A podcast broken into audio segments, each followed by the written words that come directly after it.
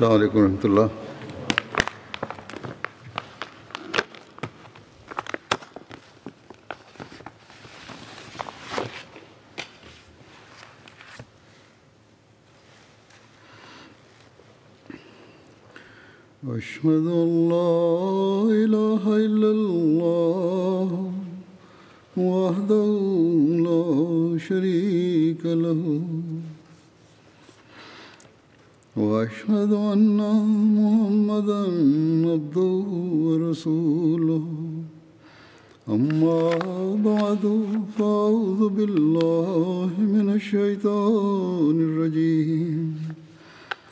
بسم الله.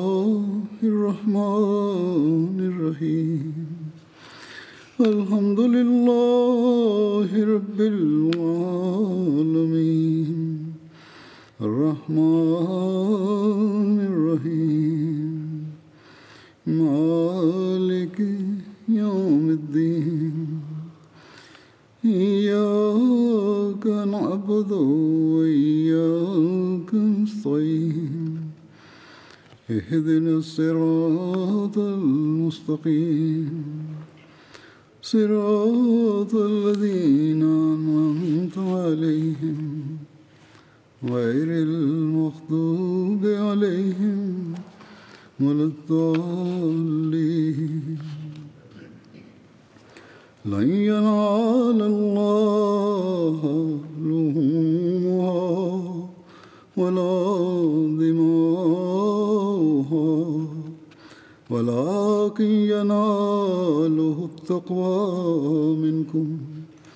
كذلك سخر كذلك سخرها لكم. لتكبروا الله على ما هداكم وبشر المحسنين.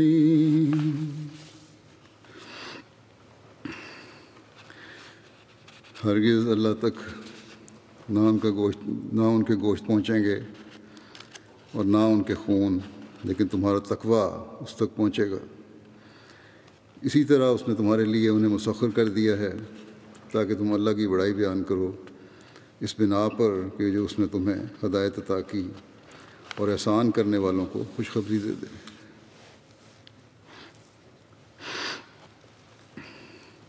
آج عید قربان ہے، جسے ہم عید الاضحیٰ بھی کہتے ہیں۔ اس عید پر مسلمان بڑے ذوق شوق سے قربانیاں کرتے ہیں۔ بکروں، بھیڑوں، گائے، اونٹ کی قربانیاں کی جاتی ہیں۔ ہزاروں لاکھوں جانور اس عید کے موقع پر مسلمان دنیا میں ذبح ہوتے ہیں۔ حج کے موقع پر مکے میں ہی لاکھوں جانور ذبح ہو جاتے ہیں۔ دو سال سے تو کووڈ کی وجہ سے حج کی عام اجازت نہیں ہے اور صرف محدود تعداد کو حج کی اجازت ہے۔ اس لیے محدود تعداد میں حج کی وجہ سے قربانیاں بھی محدود ہو رہی ہیں۔ لیکن عام حالات میں لاکھوں جانوروں کی قربانیاں مکے میں ہوتی ہیں، جنہیں سنبھالنا ہی مشکل ہوتا ہے۔ جو قربانیاں سنبھالی جاتی ہیں، کہتے ہیں کہ ان کو، ان کا گوشت جو ہے، غریب مالک کو بھجوا دیا جاتا ہے حکومت کی طرف سے۔ یہ بھی دیکھنے میں آیا ہے۔ کہ بعض دفعہ سنبھالنا مشکل ہو جاتا ہے، تو یہ گوشت ضائع چلا جاتا ہے، اس کی بھی خبریں آتی رہتی ہیں۔ پھر عمومی طور پر جیسا کہ میں نے کہا، مسلمان دنیا میں ہم دیکھتے ہیں لاکھوں بلکہ کروڑوں جانور قربان کیے جاتے ہیں، ذبح کیے جاتے ہیں۔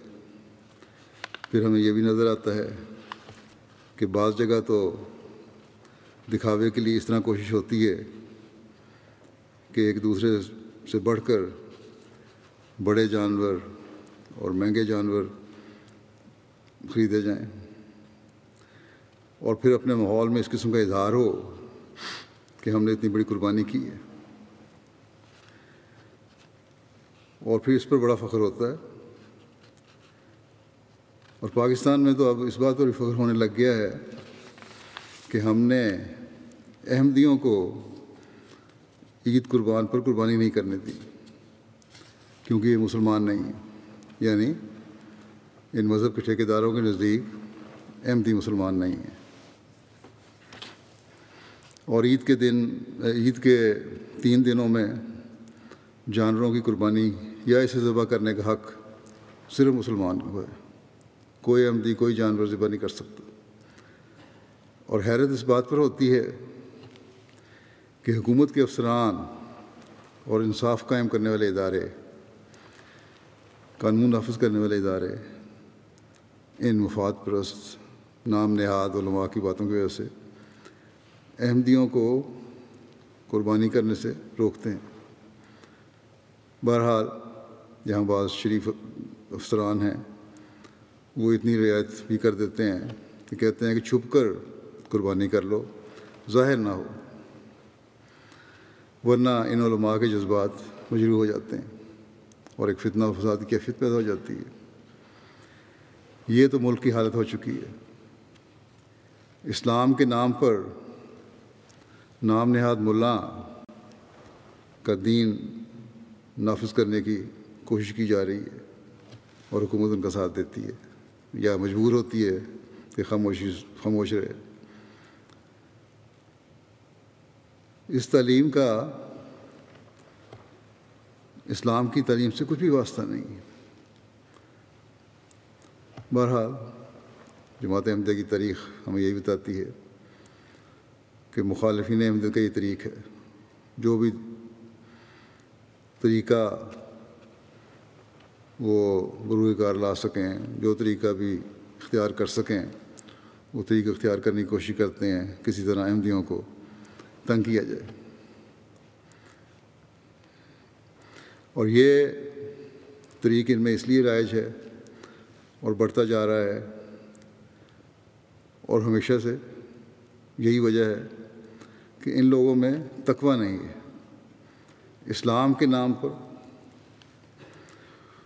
خدا تعالیٰ اور اس کے رسول صلی اللہ علیہ وسلم کے نام پر ظلم کر کے سمجھتے ہیں۔ کہ ہم اسلام کی بہت خدمت کر رہے ہیں اور نیکی کے اعلیٰ معیار حاصل کر رہے ہیں۔ بہرحال یہ ایک یہ تو ایک دن خدا تعالیٰ فیصلہ فرمائے گا کہ تقوی کیا ہے اور تقوی پر چلنے والے کون لوگ ہیں؟ نیکی کے معیار کیا ہیں؟ خدا تعالیٰ کے نزدیک صحیح کون ہے؟ اور اللہ تعالیٰ کے نزدیک غلط کون ہے؟ ہم تو اللہ تعالیٰ کے آگے جھکتے ہیں اور اسی سے مانگتے ہیں۔ اگر ہم تقوی پر چلتے ہوئے اللہ تعالیٰ کے آگے جھکتے رہے اور جھکے رہے، تو یقیناً اللہ تعالیٰ کی مدد ہمارے ساتھ ہوگی انشاءاللہ۔ یہ آیت جو میں نے تلاوت کی ہے، اس میں اللہ تعالیٰ نے فرما دیا کہ صرف تمہارے بڑے اور مہنگے جانوروں کی قربانیاں خدا تعالیٰ قبول نہیں کرتا اگر تقوی نہیں، اللہ تعالیٰ کو تمہارے گوشت اور خون کی ضرورت نہیں ہے۔ وہ تو ان حاجتوں سے پاک ہے۔ بس ہمیں ان باتوں سے پریشان ہونے کی ضرورت نہیں ہے۔ کہ ہمیں قربانی سے روکا گیا۔ یا مولوی، یا حکومتی کارندے ہمارے جانور اٹھا کر لے گئے۔ بعض جگہ تو یہ ذبح کی ہوئی جانوروں کا گوشت اٹھا کر لے جاتے ہیں۔ اگر کسی کو موقع مل گیا کہ جانور ذبح کر لیا اور ان کو پتہ لگے تو کہتے ہیں تمہارے لیے حرام ہے، جائز نہیں، اور اٹھا کے لے جاتے ہیں۔ یہ گوشت ان کے یہاں جا کر حلال ہو جاتا ہے۔ بہرحال چاہے وہ احمدی نے ذبح کیا ہو۔ بہرحال اگر ہم نے تقوی پر چلتے ہوئے اس قربانی کا ارادہ کیا اور قربانی کی تو اللہ تعالیٰ فرماتا ہے کہ میرے ہاں مقبول ہے۔ اور اگر یہ تقوی سے خالی قربانی ہے تو پھر بے فائدہ ایک جانور کا ذبح کرنا ہی ہے صرف۔ بس ہمارا کام ہے کہ ہم اپنے ہر عمل میں تقوا کو سامنے رکھیں۔ ہماری یہ خوش قسمتی ہے کہ اللہ تعالیٰ نے ہمیں اس زمانے میں حضرت مسیم علیہ السلۃ والسلام اور مہدی معود علیہ السلام کو ماننے کی توفیق عطا فرمائی، جنہوں نے قرآن و سنت کی روشنی میں ہمیں تقوا کی حقیقت سمجھائی۔ ہمیں اس بات پر یہ پریشان یا افسردہ ہونے کی ضرورت نہیں ہے کہ ہمیں قربانی کا موقع نہیں ملا۔ اگر ہم زمانے کے امام کے بتائے ہوئے طریق پر عمل کرتے رہیں گے اور تقوی پر قائم رہیں گے، تو ہماری قربانیوں کے ارادے جو نیک نیتی سے کیے گئے ہیں، اللہ تعالیٰ کے ہاں مقبول ہوں گے انشاءاللہ۔ جیسا کہ ایک روایت میں آتا ہے کہ تقوی پر قائم رہنے والے ایک شخص کا حج صرف اس کے ارادے کی وجہ سے قبول ہوا اور وہ خرچ اس نے کہیں اور کر لیا کسی وجہ سے ضرورت مند کی ضرورت پوری کرنے کے لیے اور عملاً حج کرنے والوں کے حج کو اللہ تعالیٰ نے قبول نہیں فرمایا۔ بس اس حقیقت کو سمجھنے کی ضرورت ہے کہ اصل چیز تقوی ہے۔ ظاہری مال تقوی کے بغیر کچھ چیز نہیں ہے۔ اس وقت میں یہ بتانا چاہتا ہوں کہ حضرت مسیم علیہ السلاۃ والسلام اپنے ماننے والوں میں کس قسم کا تقوی پیدا کرنا چاہتے ہیں؟ اگر ہم یہ پیدا کر لیں تو ہم خوش قسمت ہیں۔ ورنہ اگر ہماری قربانی ہو بھی جاتی ہے اور وہ تقوی کے بغیر ہے اور اس سوچ کے ساتھ نہیں کہ ہم صرف اور صرف اللہ تعالیٰ کی رضا کی خاطر قربانی کر رہے ہیں، تو پھر یہ قربانی بے فائدہ ہے۔ قرآن کریم میں بے شمار مرتبہ، بے شمار جگہوں پر تقوی کا ذکر آیا ہے۔ اور اس تعلیم کو سامنے رکھتے ہوئے حضرت مسیم علیہ السلاۃ والسلام نے بھی مختلف مواقع پر مختلف زاویوں سے ہمیں تقوی کی کی حقیقت سمجھائی۔ کہ اگر ہم یہ کچھ سمجھ جائیں تو ہم کامیاب ہو جائیں گے۔ اس بات کی وضاحت فرماتے ہوئے کہ تمہارے گوشت اور تمہارے خون اللہ کو نہیں پہنچتے، بلکہ تقوی ہے جو اللہ تعالیٰ کو پہنچتا ہے۔ حضرت اقدس مسیم علیہ السلام فرماتے ہیں، خدا تعالیٰ نے شریعت اسلام میں بہت سے ضروری احکام کے لیے نمونے قائم کیے ہیں۔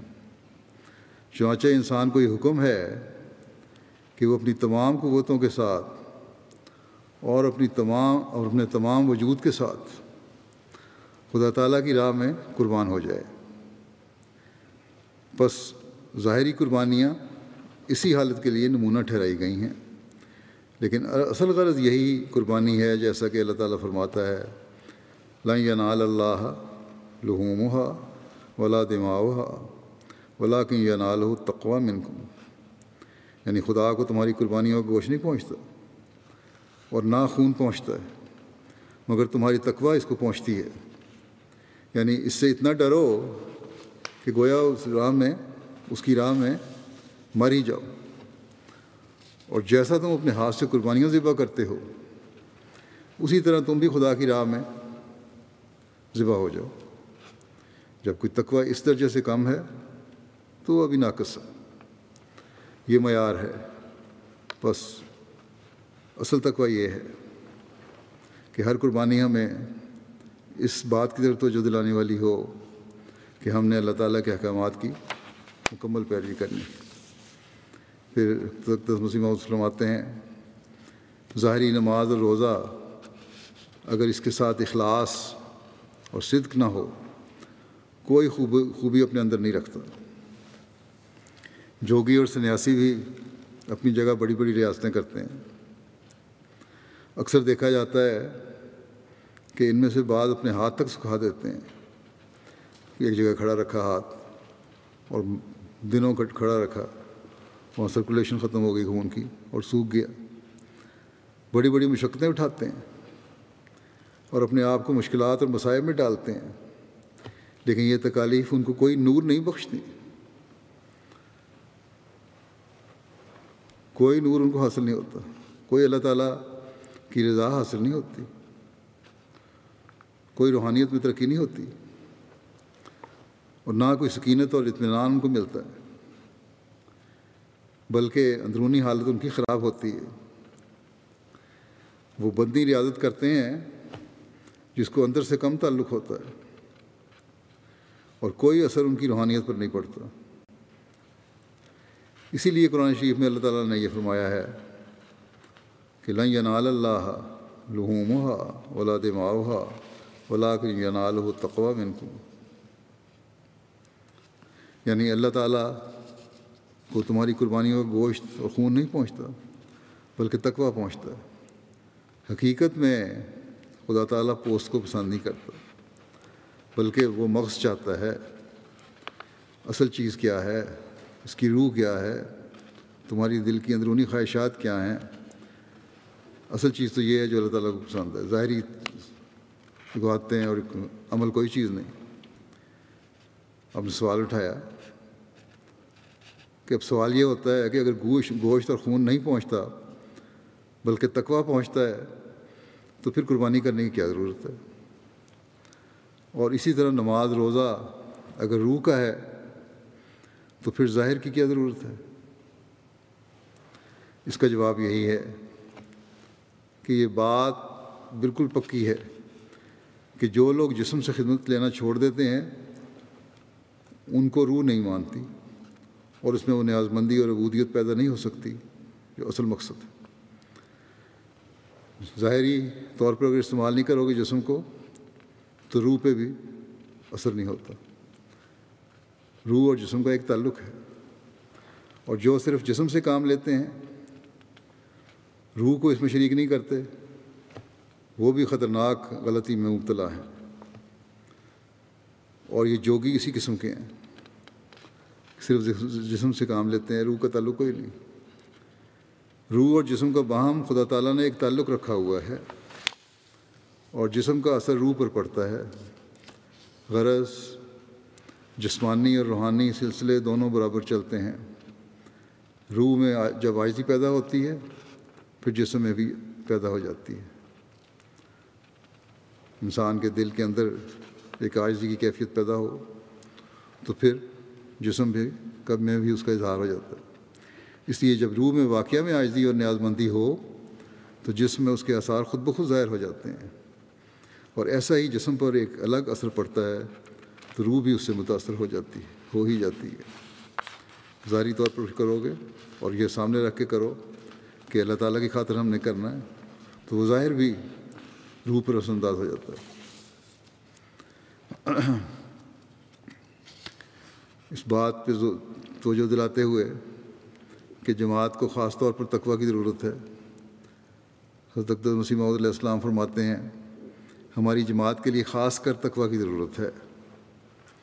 خصوصاً اس خیال سے بھی کہ وہ ایک ایسے شخص سے تعلق رکھتے ہیں اور اس کے سلسلہ بیت میں ہیں جس کا دعویٰ معموریت کا ہے۔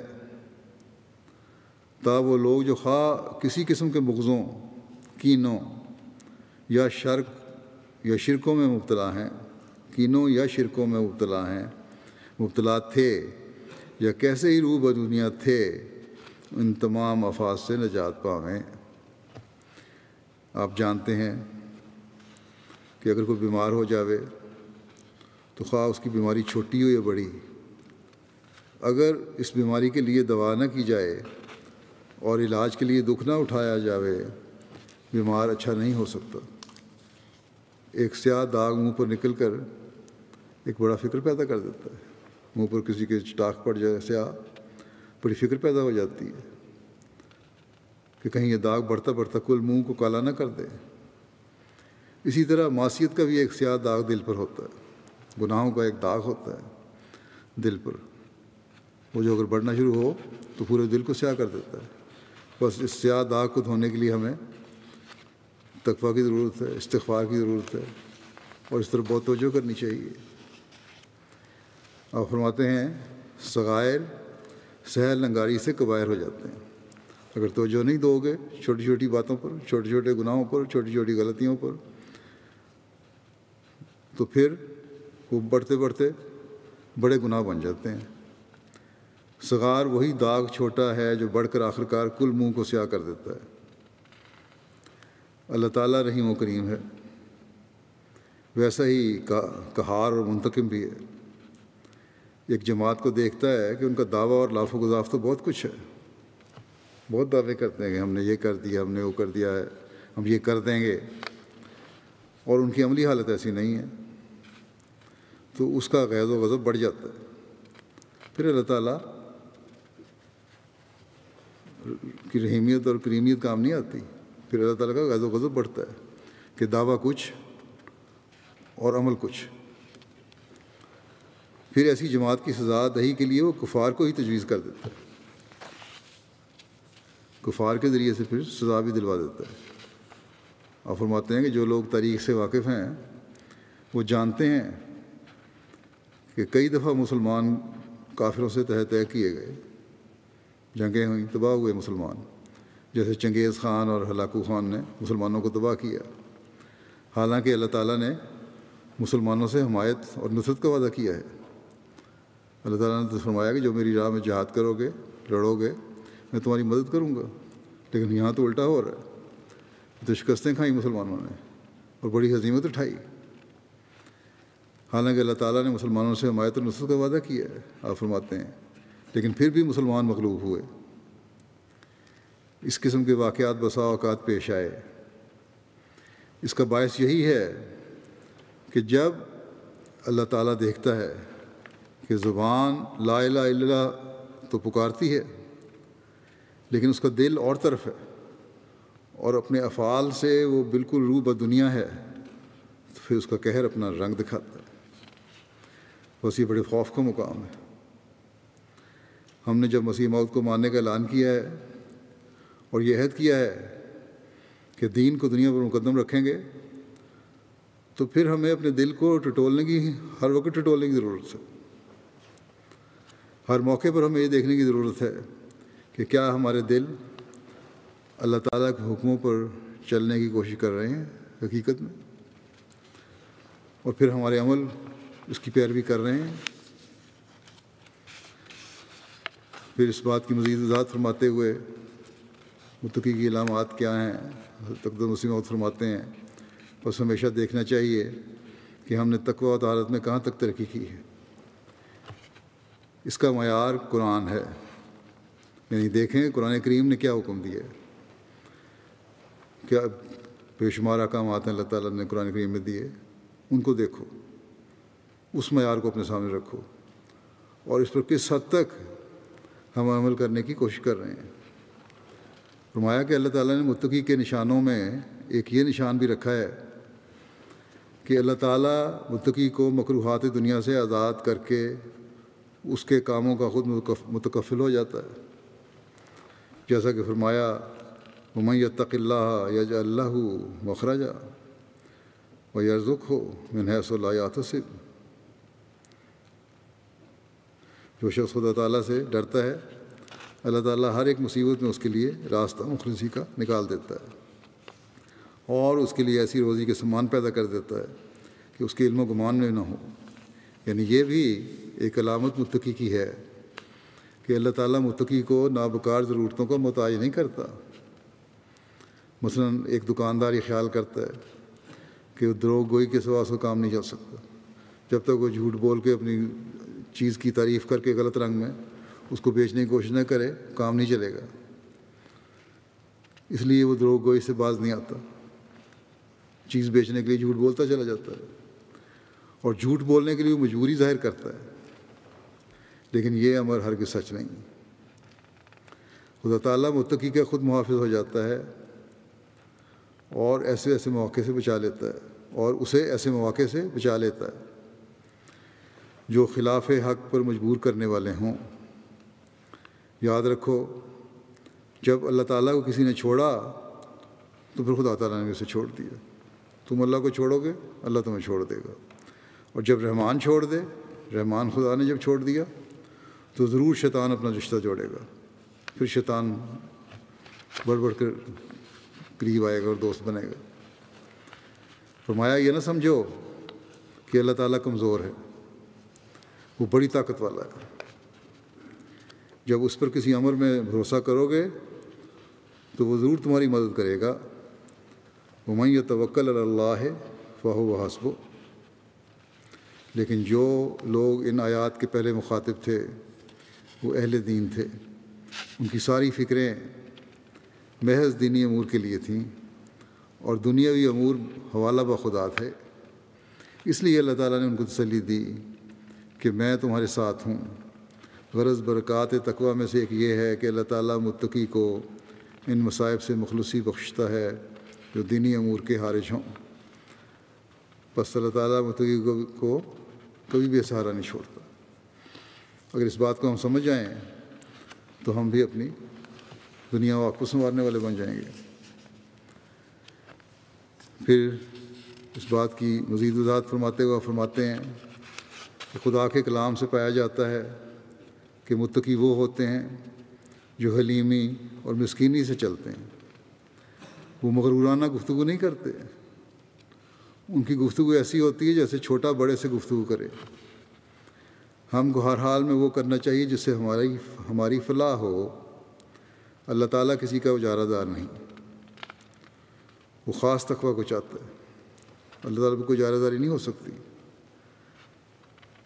وہ تو تقوی کو چاہتا ہے۔ جس میں تقوی ہوگا، وہ اللہ تعالیٰ اس کا ہو جائے گا۔ جو تقوی کرے گا، وہ اعلیٰ مقام کو پہنچے گا۔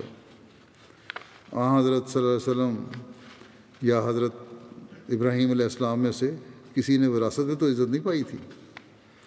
وہ ہمارا ایمان ہے کہ آ حضرت صلی اللہ علیہ وسلم کی والد ماجد عبداللہ مشرق نہ تھے۔ لیکن اس سے نبوت تو نہیں دی، اس نے نبوت تو نہیں دی۔ یہ تو فضل الہی تھا۔ ان صدقوں کے باعث جو ان کی فطرت میں تھا یعنی آ حضرت صلی اللہ علیہ وسلم کی فطرت میں جو صدق الہی تھا، فضل، صدق تھا، اس کی وجہ سے فضل ہوا۔ یہی فضل کے محرک تھے۔ حضرت ابراہیم علیہ السلام جو ابو الانبیاء تھے، انہوں نے اپنے صدق کو تقوا سے ہی بیٹے کو قربان کرنے میں دریک نہ کیا۔ خود آگ میں ڈالے گئے اور قربانی کی۔ ہمارے سید و مولا حضرت محمد رسول اللہ صلی اللہ علیہ وسلم کا صدق و وفا دیکھیے۔ آپ نے ہر ایک قسم کی بد تحریک کا مقابلہ کیا۔ طرح طرح کے مصائب اور تکالیف اٹھائے۔ لیکن پرواہ نہیں کی۔ یہی صدق و وفا تھا جس کے باعث اللہ تعالیٰ نے فضل کیا۔ اسی لیے تو اللہ تعالیٰ نے فرمایا ہے، ان اللہ و ملائکتہ یسلون علی نبی یا الدین امن وسلو علیہ وسلم و تسلیمہ اللہ تعالیٰ اور اس کے تمام فرشتے رسول پر درود بھیجتے ہیں۔ اے ایمان والو، تم درود السلام بھیجو نبی پر۔ اس آیت سے ظاہر ہوتا ہے کہ رسول اکرم کے اعمال ایسے تھے کہ اللہ تعالیٰ نے ان کی تعریف یا اوصاف کی تحدید کرنے کے لیے کوئی خاص لفظ، کوئی لفظ خاص نہ فرمایا۔ لفظ تو مل سکتے تھے، لیکن خود استعمال نہ کیے۔ اللہ تعالیٰ کے ہاں تو کوئی ایسی بات نہیں کہ نہ ہو سکے، لیکن اللہ تعالیٰ نے خود استعمال نہیں کیے۔ یعنی آپ کے اعمال اصالیہ کی تعریف تحدید سے بیرون تھی۔ اللہ تعالیٰ نے آپ کے اعمال صالیہ کی تعریف ایسی کی جو اس کی حدیں کوئی مقرر نہیں تھیں اور نہ اللہ تعالیٰ مقرر کرنا چاہتا تھا۔ اور آپ کے اعمال خدا کی نگاہ میں اس قدر پسندیدہ پسندیدہ تھے کہ اللہ تعالیٰ نے ہمیشہ کے لیے یہ حکم دیا کہ آئندہ لوگ شکر گزاری کے طور پر درود بھیجیں۔ آپ کی ہمت و صدق و صدق وہ تھا کہ اگر ہم اوپر یا نیچے نگاہ کریں تو اس کی نظیر نہیں ملتی۔ خود حضرت مسیح کے وقت کو دیکھ لیا جاوے کہ ان کی ہمت یا روحانی صدق و وفا کا کہاں تک اثر ان کے پیراؤں پر ہوا۔ ہر ایک سمجھ سکتا ہے کہ ایک بدروش کو درست کرنا کس قدر مشکل ہے۔ عادات راسکا کا گنوانا کیسا محالات سے ہے۔ جو پکی آتے ہو جائیں، ان کو کسی سے چھڑوانا بڑے مشکل کام ہے۔ لیکن ہمارے مقدس نبی صلی اللہ علیہ وسلم نے تو ہزاروں انسانوں کو درست کیا۔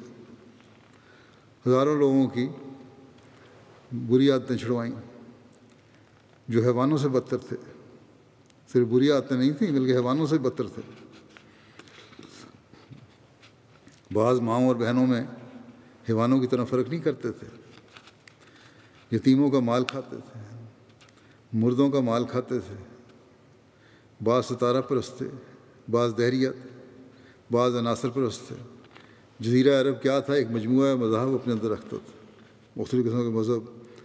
اور اس میں موجود تھے لوگ، مختلف قسم کے لوگ موجود تھے۔ لیکن آپ نے ایک انقلاب پیدا کر دیا ان سب میں۔ آ، حضرت صلی اللہ علیہ وسلم کا یہ وہ مقام ہے جس کا ادراک ہمیں حضرت مسیم علیہ السلۃ والسلام نے عطا فرمایا۔ پھر بھی یہ نام نہاد علماء کہتے ہیں کہ ناؤز باللہ ہم آ، حضرت صلی اللہ علیہ وسلم کی توہین کرتے ہیں۔ لہٰذا احمدیوں کو کوئی حق نہیں پہنچتا کہ وہ اسلامی طریق پر عبادات بجا لائیں اور رسومات ادا کریں۔ اور اس سنت پر عمل کریں۔ جس پر ہمارے آقا و مولا حضرت محمد رسول اللہ صلی اللہ علیہ وسلم نے عمل فرمایا۔ یہ لاکھ کوششیں کر لیں۔ پھر بھی یہ آ حضرت صلی اللہ علیہ وسلم کی محبت اور آپ کا مقام جو ہمارے دلوں میں ہے، اسے ہمارے دلوں سے چھین نہیں سکتے۔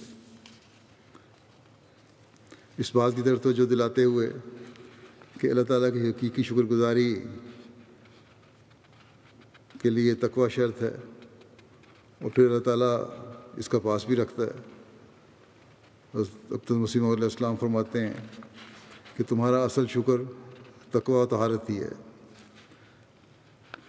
مسلمان پوچھنے پر الحمدللہ کہہ دینا، سچا سپاس اور شکر نہیں ہے۔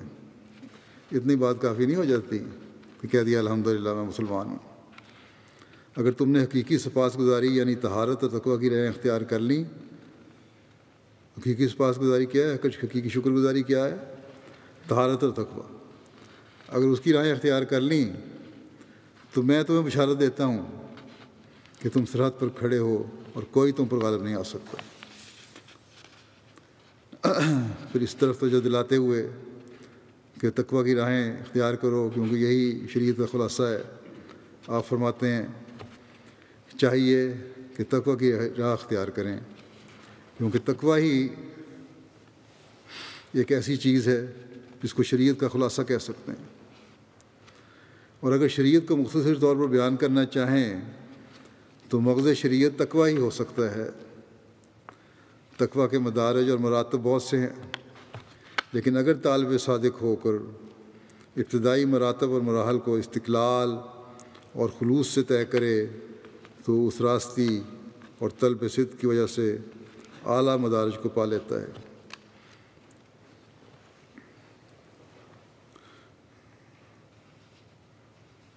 چھوٹی چھوٹی باتوں میں تقوی پر چلو گے تو بڑے مرتبے بھی حاصل ہو سکتے ہیں۔ بڑی نیکیاں کرنے کی توفیق ملے گی۔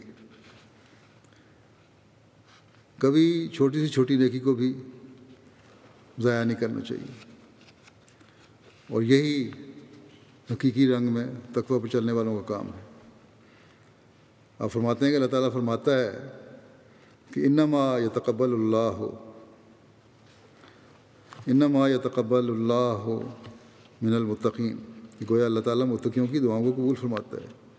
یہ گویا اس کا وعدہ ہے۔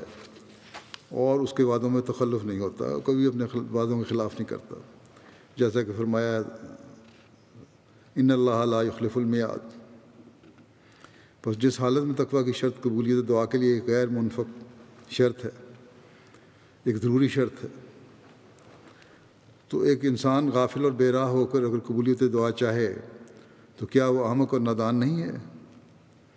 لہٰذا ہماری جماعت کو لازم ہے کہ جہاں تک ممکن ہو، ہر ایک ان میں سے تقوی کی راہوں پر قدم مارے۔ تاکہ قبولیت دعا کا سرور اور حض حاصل کرے اور زیادتی ایمان کا حصہ لے۔ تقوی کی اہمیت اور اپنے آنے کی غرض بیان کرتے ہوئے آپ فرماتے ہیں، ہمیں جس بات پر معمور، جس بات پر معمور کیا ہے وہ یہی ہے کہ تقوا کا میدان خالی پڑا ہے۔ تقوا ہونا چاہیے، نہ یہ کہ تلوار اٹھاؤ۔ تلواروں سے جنگ کی ضرورت نہیں ہے۔ تقوا اندر پیدا کرو اپنے اندر۔ تو فتوحات ہی ملیں گی۔ یہ حرام ہے یعنی تلوار اٹھانا اب حرام ہے۔ اگر تم تقوا کرنے والے ہوگے، تو ساری دنیا تمہارے ساتھ ہوگی۔ بس تقوا پیدا کرو۔ جو لوگ شراب پیتے ہیں جن کے مذہب کے شاعر میں شراب جزو اعظم ہے، ان کو تقوا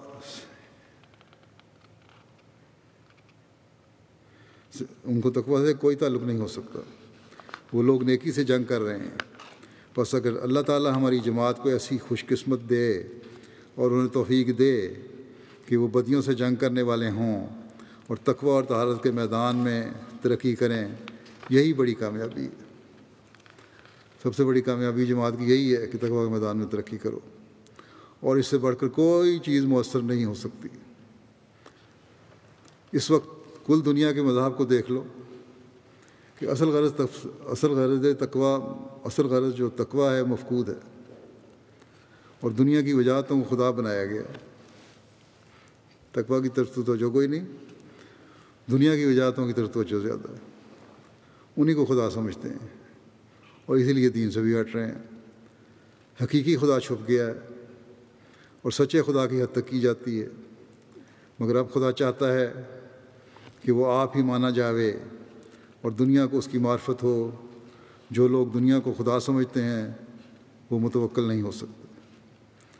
بس اس حقیقت کو سمجھنے کی ضرورت ہے کہ حضرت مسیم علیہ السلاۃ والسلام کی بیعت میں آ کر اپنے اندر، ہم نے اپنے اندر پاک تدلیاں پیدا کرنی ہے تقوی پر چلنا ہے۔ اور یہی ہماری کامیابی کا راز ہے۔ پھر جب جماعت کو نصیحت کرتے ہوئے فرماتے ہیں جو لوگ نیری بیت کر کے چاہتے ہیں کہ خدا کی گرفت سے بچ جائیں، وہ غلطی کرتے ہیں۔ ان کو نفس نے دھوکہ دیا ہے۔ دیکھو، طبیب جس وزن تک مریض کو دوا پلانی چاہتا ہے، اگر وہ اس حد تک نہ پیوے تو شفا کی امید رکھنی فضول ہے۔ مثلاً وہ چاہتا ہے کہ دس تولا استعمال کرے اور یہ صرف ایک ہی قطرہ کافی سمجھتا ہے، یہ نہیں ہو سکتا۔ کوئی اثر نہیں ہوگا پھر دوائی کا۔ بس اس حد تک صفائی کرو اور تقوی اختیار کرو جو خدا کے غضب سے بچنا بچانے والا ہوتا ہے۔ وہ تقوی اختیار کرو، اتنی صفائی کرو جو خدا کے غضب سے بچانے والی ہے۔ اللہ تعالیٰ رجوع کرنے والا ان پر رحم کرتا ہے۔ کیونکہ اگر ایسا نہ ہوتا تو دنیا میں اندھیر پڑ جاتا۔ انسان جب متقی ہوتا ہے تو اللہ تعالیٰ اس کے اور اس کے غیر میں فرقان دکھا دیتا۔ ہے متقی انسان کے اور غیر متقی کے میں ایک فرق ظاہر کر دیتا ہے ایک روشن فرق ظاہر کر دیتا ہے، واضح فرق ظاہر کر دیتا ہے، اور پھر اس کو ہر تنگی سے نجات دیتا ہے۔ نہ صرف نجات دیتا ہے، بلکہ فرماتا ہے کہ یرزق ہو من حیث سے بس یاد رکھو، جو خدا تعالیٰ سے ڈرتا ہے، خدا تعالیٰ اس کی مشکلات سے، خدا تعالیٰ اس کو مشکلات سے رہائی دیتا ہے، اور انعام و اکرام بھی کرتا ہے۔ اور پھر متقی خدا کے ولی ہو جاتے ہیں۔ تقوی ہی اکرام کا باعث ہے۔ کوئی خواہ کتنا ہی لکھا پڑا ہو، لکھا پڑا ہوا ہو، وہ اس کی عزت تقریم کا باعث نہیں اگر متقی نہیں ہے۔ لیکن اگر ادنا درجے کا آدمی بالکل امی ہو، ان پڑھ ہو، مگر متقی ہو، وہ معزز ہوگا۔ اسلام کے میں تو وہی معزز ہوگا جو تقوی ہے جس میں۔ اور اللہ تعالیٰ کے نزدیک بھی وہی معزز ہے جس میں تقوی ہے۔ متقی کون ہے؟ متقی بننے کی کیا شرائط ہیں؟ پھر متقی سے اللہ تعالیٰ کیا سلوک ہوتا ہے؟ اس بات کو بیان فرماتے ہوئے آپ فرماتے ہیں کہ متقی بننے کے واسطے ضروری ہے کہ بعد اس کے کہ موٹی باتوں جیسے زنا، چوری، تلف حقوق، ریا، عجب یعنی تکبر وغیرہ، حکارت، بخل کے ترک میں پکا ہو، یہ چیزیں چھوڑے، برائیاں ساری، تو اخلاق رضیلہ سے پرہیز کر کے ان کے بالمقابل اخلاق فاضلہ میں ترقی کرے۔ سب برے اخلاق سے بچ کے صرف بچنا نہیں کافی، بلکہ اخلاق فاضلہ میں ترقی کرنے کی ضرورت ہے۔ پھر لوگوں سے مروت خوش خلقی ہمدردی سے پیش آوے۔ خدا تعالیٰ کے ساتھ سچی وفا اور صدق دکھاوے خدمات کے مقام محمود تلاش کرے۔ ان خدمات کے مقام محمود سے مراد ہے کہ اللہ تعالیٰ کے حق اور اس کے بندوں کے حق ادا کرے، جس کی خدا تعالیٰ بھی تعریف کرے اور بندے بھی، بندوں کو بھی نظر آئے کہ ہاں یہ شخص ہے جو ہمارے حق ادا کرنے والا ہے۔ اور اگر تقوی ہوگا، تو پھر ہی ایسا معیار حاصل ہو سکتا ہے، جس کے لیے ہر مومن کو کوشش کرنی چاہیے۔ خدمات کے مقام میں محمود تلاش کرے، ان باتوں سے انسان متقی کہلاتا ہے۔ اور جو لوگ ان باتوں کے جامع ہوتے ہیں جن میں یہ باتیں پیدا ہو جائیں، وہی اصل متقی ہوتے ہیں۔ یعنی اگر ایک ایک خلق فردن فردن کسی میں ہو، تو اسے متقی نہیں کہیں گے۔ تمام بری باتوں سے پرہیز، ان سے بچنا، ان کو چھوڑنا اور نیک اخلاق کو اختیار کرنا، یہ جب ہوگا، تبھی تقوی پیدا ہوگا۔ یہ نہیں کہ ایک اخلاق اچھا ہمارے اندر ہے یا ایک برائی ہمارے اندر نہیں ہے، اس سے متقی نہیں بن جاتا انسان۔ جب تک بحثیت مجموعی اخلاق فاضلہ اس میں نہ ہوں، وہ متقی نہیں کہلا سکتا۔ اور ایسے ہی شخصوں کے لیے لا خوف علیہ ولاحم یا زنون ہے۔ اور اس کے بعد ان کو کیا چاہیے؟ اللہ تعالیٰ کوئی خوف نہیں ان کو ہوگا، نہ وہ امین ہونے فرمایا کہ اس کے بعد ان کو کیا چاہیے؟ اللہ تعالیٰ ایسوں کا متولی ہو جاتا ہے، جیسا کہ وہ فرماتا ہے کہ واہ واہ صالحین حدیث شریف میں آیا ہے کہ اللہ تعالیٰ ان کے ہاتھ ہو جاتا ہے جسے وہ پکڑتے ہیں، ان کے آنکھ ہو جاتا ہے جسے وہ دیکھتے ہیں، ان کے کان ہو جاتا ہے جسے وہ سنتے ہیں، ان کے پاؤں ہو جاتا ہے جن سے وہ چلتے ہیں۔ اور ایک اور حدیث میں ہے کہ جو میرے ولی کی دشمنی کرتا ہے، میں اس سے کہتا ہوں کہ وہ میرے مقابلے کے لیے تیار رہو۔ کہتا ہوں کہ میرے مقابلے کے لیے تیار رہو۔ ایک جگہ فرمایا ہے کہ جب کوئی خدا کے ولی پر حملہ کرتا ہے، تو خدا تعالیٰ اس پر ایسے جھپٹ کر آتا ہے جیسے ایک شیرنی سے کوئی اس کا بچہ چھینے تو غضب سے چپٹتی ہے۔ پھر آپ فرماتے ہیں قرآن شریف میں تمام احکام کی نسبت تقوی اور پرہیزگاری کے لیے بڑی تاکید ہے۔ وجہ یہ ہے کہ تقوی ہر ایک بدی سے بچنے کے لیے قوت بخشتی ہے اور ہر ایک نیکی کی طرف دوڑنے کے لیے حرکت دیتی ہے۔ اور اس قدر تاکید فرمانے میں بھید یہ ہے کہ تقوی ہر ایک باب میں انسان کے لیے سلامتی کا تعویذ ہے اور ہر ایک قسم کے فتنے سے محفوظ رہنے کے لیے حسن حسین ہے۔ ایک محفوظ قلعہ ہے تقوی۔ اگر اس میں تقوی پیدا ہو جائے تو قلعے محفوظ ہو گئے۔ ہر قسم کے فتنے سے بچو گے، ہر قسم کے فساد سے بچو گے، ہر قسم کی برائی سے بچو گے۔ ایک متقی انسان بہت سے ایسے فضلوں ایسے فضول اور خطرناک جھگڑوں سے بچ سکتا ہے، جن میں دوسرے لوگ گرفتار ہو کر بسا اوقات ہلاکت تک پہنچ جاتے ہیں اور اپنی جلد بازیوں اور بدگمانیوں سے قوم میں تفریقہ ڈالتے اور مخالفین کو اعتراض کے موقع موقع دیتے ہیں۔ بس یہ ہیں وہ باتیں جو مسلم نے فرمائیں، بیان فرمائیں۔ اپنے تحریرات میں اپنے ارشادات میں آپ نے تقوی کے مضمون کو بے شمار جگہ کھول کر بیان فرمایا ہے۔ اپنے ماننے والوں کو بار بار تقید فرمائی ہے کہ میرے ماننے سے تمہیں اسی وقت فائدہ ہو سکتا ہے جب تم اللہ تعالیٰ اور اس کے رسول کے شہادت کے مطابق اپنی حالتوں کو تقوا کے معیار پر لاؤ گے، ورنہ نری بیت کوئی فائدہ نہیں دے سکتی۔ بس آج اس عید پر جس کے خاص حوالے سے اللہ تعالیٰ نے یہ فرمایا ہے کہ تمہاری ظاہری عمل اگر وہ تقوی سے خالی ہیں تمہیں اللہ کا مقرر نہیں بنا سکتے۔ ہم میں سے ہر ایک کو یہ عہد کرنا چاہیے کہ ہم نے اس معیار کے مطابق اپنے آپ کو لانا ہے اور اس کے مطابق زندگی بسر کرنے کی کوشش کرنی ہے۔ جہاں ہمارا ہر کال و فیل اللہ تعالیٰ کے حکم کے مطابق ہو۔ اگر ہم اس پر عمل کرنے کا عہد کرتے ہیں اور اس کے لیے کوشش کرتے ہیں، تو اللہ تعالیٰ اپنے وعدے کے مطابق ضرور ہمیں وہ کچھ عطا فرمائے گا جس کا اس نے تقوی پر چلنے والوں سے وعدہ فرمایا ہے۔ اور مخالفین کی مخالفتیں ہمارا کچھ بھی بگاڑ نہیں سکتی۔ اور ہمارے لیے کوئی افسوس کی بات نہیں ہوگی کہ ہمیں جانوروں کی قربانی سے روکا گیا۔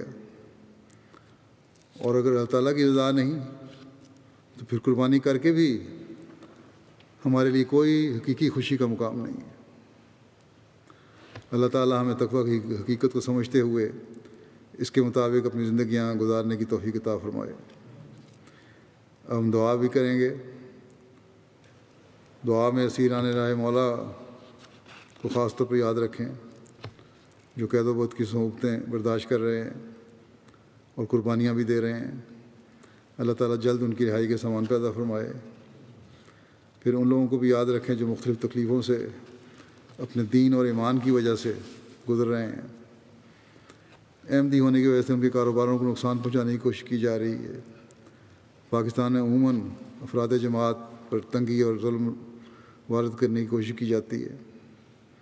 ان کے حقدار ہونے کے باوجود انہیں بعض جگہ ملازمتوں سے نکالا جاتا ہے۔ اسی طرح تمام مظلوموں اور محروموں کے لیے دعا کریں۔ بنی نو انسان کے لیے دعا کریں کہ وہ اللہ تعالیٰ کو پہچاننے والے ہوں اور اللہ تعالیٰ کی ناراضگی سے بچ سکیں۔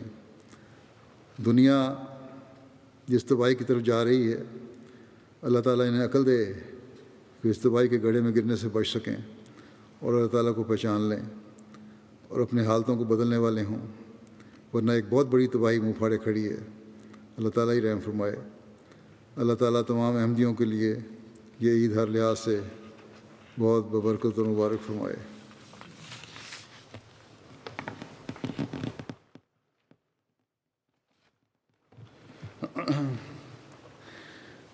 الحمد لله الحمد لله نحمده ونستعينه ونستغفره ونؤمن به ونتوكل عليه ونعوذ بالله من شرور أنفسنا ومن سيئات أعمالنا. من يهده الله فلا مضل له ومن يضلل فلا هادي له. ونشهد أن لا إله إلا الله ونشهد أن محمدا عبده ورسوله. عباد الله رحمكم الله. إن الله يأمر بالعدل واللسان وإيتاء ذي القربى وينهى عن الفحشاء والمنكر والبغي يعظكم لعلكم تذكرون. اذكروا الله يذكركم وادعوه يستجب لكم ولذكر الله أكبر. دعا کر لیں۔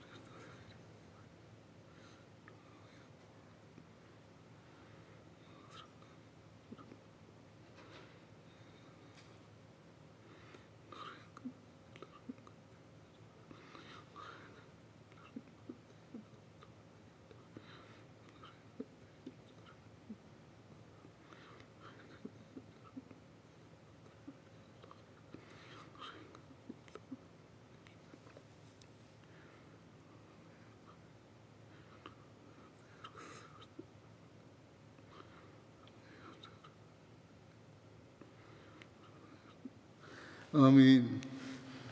عید مبارک سب کو۔